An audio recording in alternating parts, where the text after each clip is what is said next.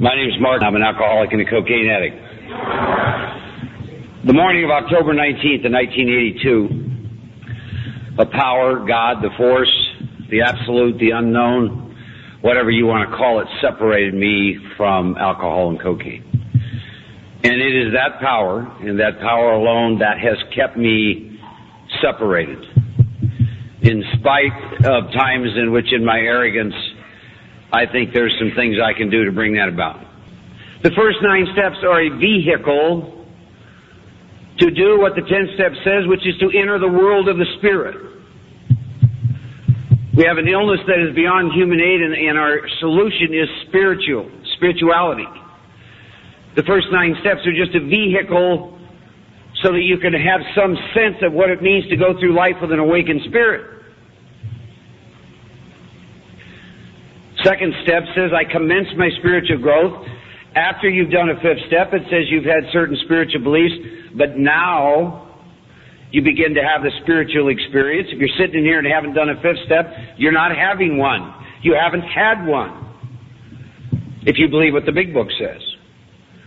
And then you get to the tenth step and it says we've entered the world of the Spirit. What does that mean? Is that just happy horseshit words? no. Oh no. Oh no, not at all. That's a very real deal. The closing speaker on, on Monday and my whole talk is going to be on steps 10, 11, and 12. That's it. I'm a resident of the world of the Spirit. There's a great book called The Spirituality of Imperfection. You should get it. It's written about people like us, and there's one sentence in there that sums me and you up. And it's both vivid and it's vulgar, and here's what it says. Man is a God that shits. That sums us up. It sums me up. I walk around with an awakened spirit, having this incredible thing called a human experience. Awesome deal. I want to read a couple things from a couple books. You get to the 11th step.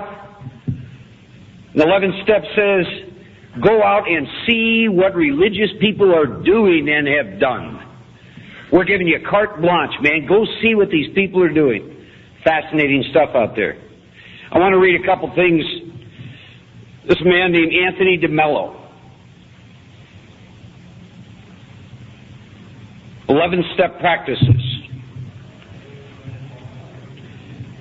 It's called spirituality means waking up. Most people, even though they do not know it, are asleep. They're born asleep, they live asleep, they marry in their sleep, they breed children in their sleep, they die in their sleep without ever waking up. They never understand the loveliness and the beauty of this thing we call human existence. You know all mystics, Catholic, Christian, non-Christian, no matter what their theology, no matter what their religion, they're all unanimous in one thing, that all is well, all is well. Though everything is a mess, all is well. Strange paradox to be sure, but tragically most people never get to see that all is well because they're asleep. They're having a nightmare.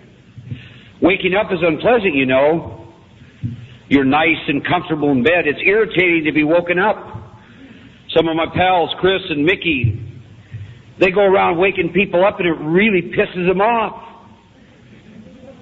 That's the reason the wise guru will not attempt to wake people up. I hope I'm going to be wise here and make no attempt whatsoever to wake you up if you're asleep. It's really none of my business, even though I may say to you at times, wake up. My business is to do my thing, to dance my dance. If you profit from it, fine, and if you don't, too bad. As the Arabs say, the nature of rain is the same, but it makes thorns grow in the marshes and flowers in the gardens. Now, you're alcoholics and drug addicts, and know you like stories, so I'm going to read two, three stories. True spirituality. The master was asked, What is spirituality? He said, Spirituality is that which succeeds in bringing one to inner transformation. But if I apply the traditional methods handed down by the masters, is that not spirituality? It is not spirituality if it does not perform its function for you. A blanket is no longer a blanket if it does not keep you warm. I was talking to my pal Mickey after uh, Chris spoke, and we were talking about the concept of powerlessness. Let me tell you my experience. I don't want what 95% of the people in AA have because they drink and use again. don't let anyone read your big book for you. Know what's in the book. It's a precise, specific, clear-cut set of directions to have a revolutionary spiritual experience, which nobody can have for you. If you want what 5% of the people ultimately get, which is they get clean and sober, stay that way and die that way, then you're going to have to do what we do. Now, now don't ever misunderstand something. If spiritual living was easy, there'd be 10,000 people in this room and 30,000 at this convention. It's not. It's not. Mickey and I work with a population that they don't even like in 12 step 12, 12 step fellowships anymore. They're called chronic relapsers, retreads. We say dumb shit to people like that, like, well, I guess he just didn't want it. If he really wanted it, he'd be clean and sober. I've never relapsed. I attract those people like flies to a fly swatter.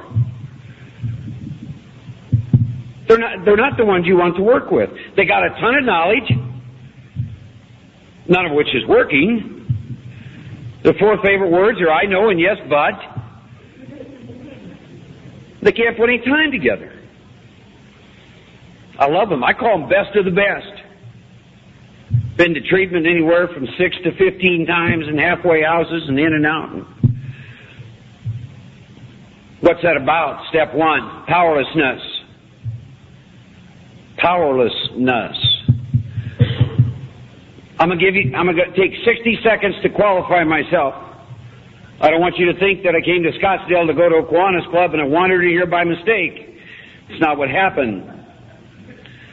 This sums up powerlessness, and the tragedy for a guy like me is this is going on and I'm not awake to it. There's a story, I love stories. And there's a story, and this, this is about step one, and it's about being asleep. But I got a friend, he loves to hunt ducks, and one day this dog shows up, and he takes this dog duck hunting, and he shoots a duck, and this duck, or this dog walks on water and gets this dog and about blew this guy's mind. Rubbing his eyes, you know, and he shoots another duck and this dog walks on water. He did that four times and the guy, it was amazing to him. And he went home and he couldn't hardly contain himself and he had a neighbor who was a drunk and a dope fiend. He liked to hunt too, so the next day he took this drunken dope fiend hunting with him. He didn't say a word to him about this dog, right?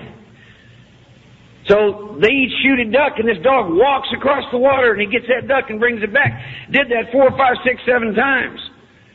This drunken dope fiend, he said a word, and finally the guy says to him, "Do you notice anything strange about that dog?" He said, "Yeah, the damn dog can't swim."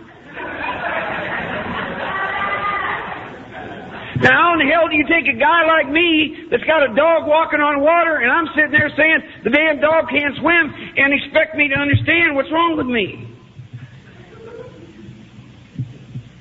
The damn dog can't swim. But I've been on a cocaine run and drinking five days. This is my story because our behavior patterns vary. And thank God I was living with a gal who was paramedic. I came home 5.30, 6 o'clock in the morning. She was waiting. And I went into what they later call respiratory failure. That's where you're lungs decide to shut down. When your lungs decide to shut down, your heart's going to shut down, your brain's going to shut down. And I died. I don't know how long. Some of my friends contend a long time, but probably somewhere between a minute or two, my heart stopped, and she, being a paramedic, had that thing, that kit that paramedics carry, and she takes a needle of nitro and jams it in my heart. And I sat up just like that movie Pulp Fiction, looked down, got this needle sticking out of my chair. Heart, I got the biggest rush going on I've ever had in my life. Those of you that ain't done, try nitroglycerin someday. And I kind of look around, and they call 911, and the paramedics come, and they put me on a helicopter flight for life type thing. I'm riding outside the helicopter. Now, I spent 13 and a half months in Vietnam. I saw that shit all the time. And I get to experience it living in the good old US of A. So they diagnosed me with respiratory failure and alcoholic poisoning. Five days later, I get out of the hospital. And this mind said to me, we need to go get a drink. You know, that was somewhat of a harrowing experience. And I went and got a drink, and I was snorting cocaine that night. By God, you're going to sit down and talk to me about powerlessness. You better have some clarity. You better know what's wrong with you. See, there isn't any sense talking about spirituality or spiritual living to any alcoholic and dope fiend unless they are convinced to their innermost self they're a real alcoholic. Why? Because they'll give you 97 reasons why it's too difficult. See, it's a simple deal for me. I was listening to, I love to listen to music. I love the blues, and I'm listening to Stevie Ray Vaughan the other day in that song crossfire. See? Says, I'm stranded, caught in the crossfire. You come into Alcoholics Anonymous and CA, and here's what we say. And by God, it's a crossfire. You're doomed to die the alcoholic death or live on a spiritual basis. That's a crossfire. If you don't ever get a chance to be convinced to your innermost self what powerlessness means and that you're a real alcoholic and a real drug addict, you'll never seek spiritual living. Steps 2 through 12 have never been about 2 through 12 for me. They've been about 1. And the truth is that I didn't even begin to look at that till I was three years in AA. I got sober before CA was in existence. My, most of my teachers came from AA, the big book. But I'm three years in this program before a man who cared more about my life than he did about my feelings said to me, son, I didn't have white hair and beard then. He said, son, I get this sense you don't have a clue what's wrong with you. Then, you know, our standard defense, what do you mean? See, because I listen to you talk in meetings. You don't, you don't, you sound like a babbling idiot. He offended my feelings. He said, Would you like to find out what's wrong with you? See, because I've been doing middle of the road, going to meetings, and meeting makers make it. I've never sat down with anyone to be able to experience what happened to me long before I came into AA, what it means to be powerless. What it really means, that I'm 100% helpless apart from divine help. I call that dying the alcoholic cocaine addict's death. And when I'm working with somebody, the tool that I use is the big book, the first 53 pages. We turn statements into questions. I have them lay their experience alongside that to find out their truth. And in the middle of that journey, they're still looking at me sometimes saying, that damn dog can't swim. And I love it finally, and there's nothing I can do to make this happen. It's got to happen for them like it happened for me. One day they look at me and say, My God, Mark, that dog is walking on water. I say, Yeah, I know that. And I never have to worry about them from that moment on. Because at that point in time they are convinced to their innermost selves they're a real alcoholic and a real cocaine addict. And let me tell you what else at that point in time. They're very clear on something. Their sponsor ain't gonna keep them sober, and the program ain't gonna keep them sober, and the book ain't gonna keep them sober. They gotta have power. And they ain't gonna debate with you anymore about that power. When I had my experience with that, I became a seeker of power. You think I'm going to debate with you anymore about what you want to call the power?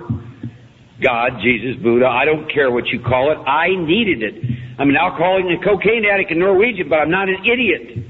When I saw my truth, when I experienced my truth, when I became convinced to my innermost self, I said, I need power. The first nine steps are courses of action I take to awaken to the fact that I have a spirit. Steps four through nine are about being rid of self.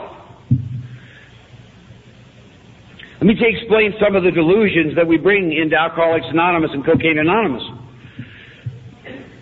Imagine that you and I are fish swimming in water, and imagine that the water is God. And imagine that you're new. And one day, guys like Mickey or Chris or myself and a few other pals we got, we go swimming by this new guy, and we say, man, isn't the water fantastic?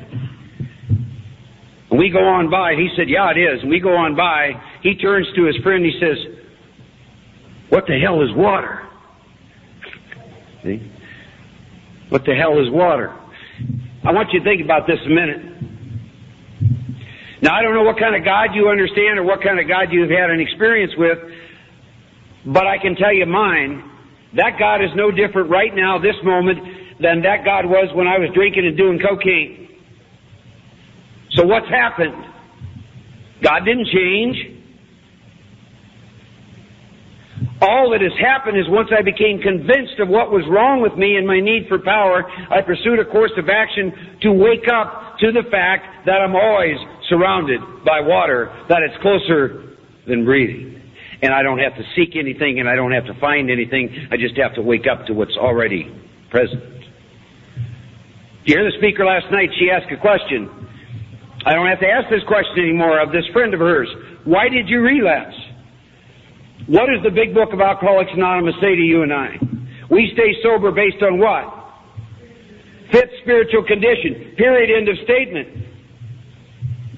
I relapse because I'm not in fit spiritual condition. My book doesn't say anything about a job, a car, a money, blah, blah, blah, blah, blah. It says there's one condition and one condition only. Am I in fit spiritual condition? The book has shown me how to do that. And when you're convinced that you're a real alcoholic and a real drug addict on a daily basis, you will pursue a course of action to ensure you're in fit spiritual condition. And you know why? Chris talked about it this morning. Because I don't know what the day looks like when this mind may take me to what is lovingly called in our big book a strange mental blank spot. For those of you who are going to think through the drink or the line, consider this. In a strange mental blank thought, there is no thought at all. See, I had an experience with that. So on a daily basis, I pursue a course of action to maintain fit spiritual condition. Now here's another trap. Here's the trap. God's keep me sober. God's the reason I'm not doing cocaine. There's a trap in there. You know what the trap is? You don't have to do shit. See, a lot of people get drunk on that. If God is everything, and what I have experienced to date tells me God is everything, then is God a part of that? Yes.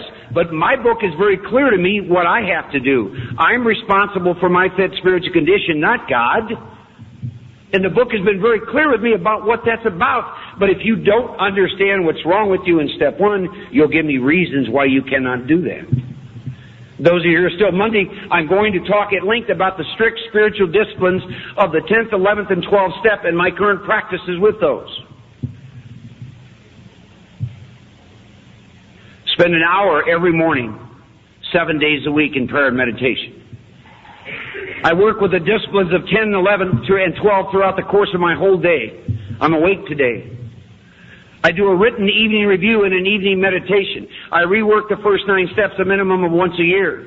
Those are the things that I do to maintain fit spiritual condition, which is not God's responsibility. It is mine. And I love doing them. I love doing them. Because I know what's wrong with me. I'm a real alcoholic. I'm a real cocaine addict and I'm going to die. Listen, don't ever kid yourself. I've worked in the field of substance abuse since 1991. Worked with well over 10,000 alcoholics and drug addicts. Most die of alcoholism and drug addiction. Most. Step one. For God's sakes, if you haven't had an experience, if you're not convinced to your innermost self that you are powerless over alcohol and drugs and there's absolutely nothing you can do on your power, you find someone who's clear on that and by God, you get your truth. You get your truth. Tired of burying alcoholics and cocaine addicts. It's so unnecessary. Why? Because the program of AA and CA is about the power of God in your life. Big book is full of it. You'll be given new power, peace, happiness, a sense of direction. Tenth step, you will have entered the world of the Spirit. You'll have a new sixth sense. You know what it is? Conscious contact with God. You're in a position of neutrality. What does that mean? Powerful shit. I've recovered and been given the power to help others. God Almighty, people ought to be coming to our meetings and leaving on fire. But they're not. They're not. Back to the 5% and the 95%. It is about power. It's about the power of God in your life.